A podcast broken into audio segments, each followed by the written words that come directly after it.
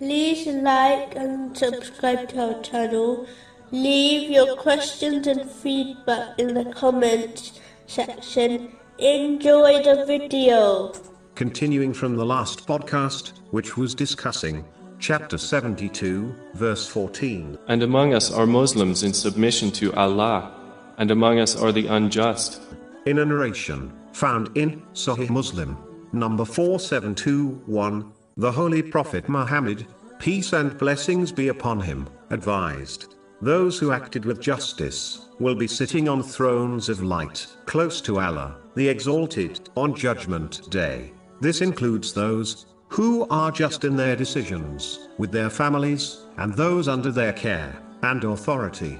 It is important for Muslims to always act with justice in all occasions. One must show justice to Allah, the Exalted, by fulfilling His commands, refraining from His prohibitions, and being patient with destiny. They must use all the blessings they have been granted in the correct way, according to teachings of Islam.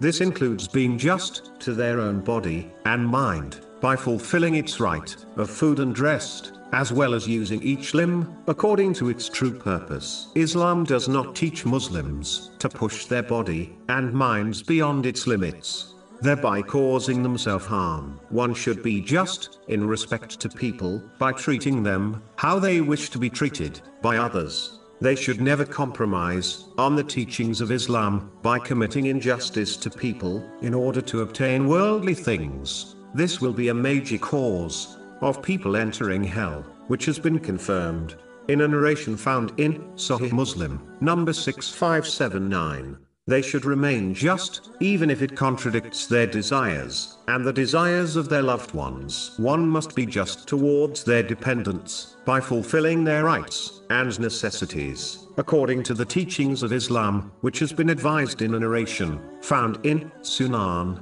Abu Dawood, number 2928. They should not be neglected, nor handed over to others to fulfill this duty, such as school and mosque teachers. One should not take on this responsibility if they are too lazy to act with justice. In regards to them, no person is free of acting with justice, as the minimum level is acting with justice in respect to Allah, the Exalted, and oneself.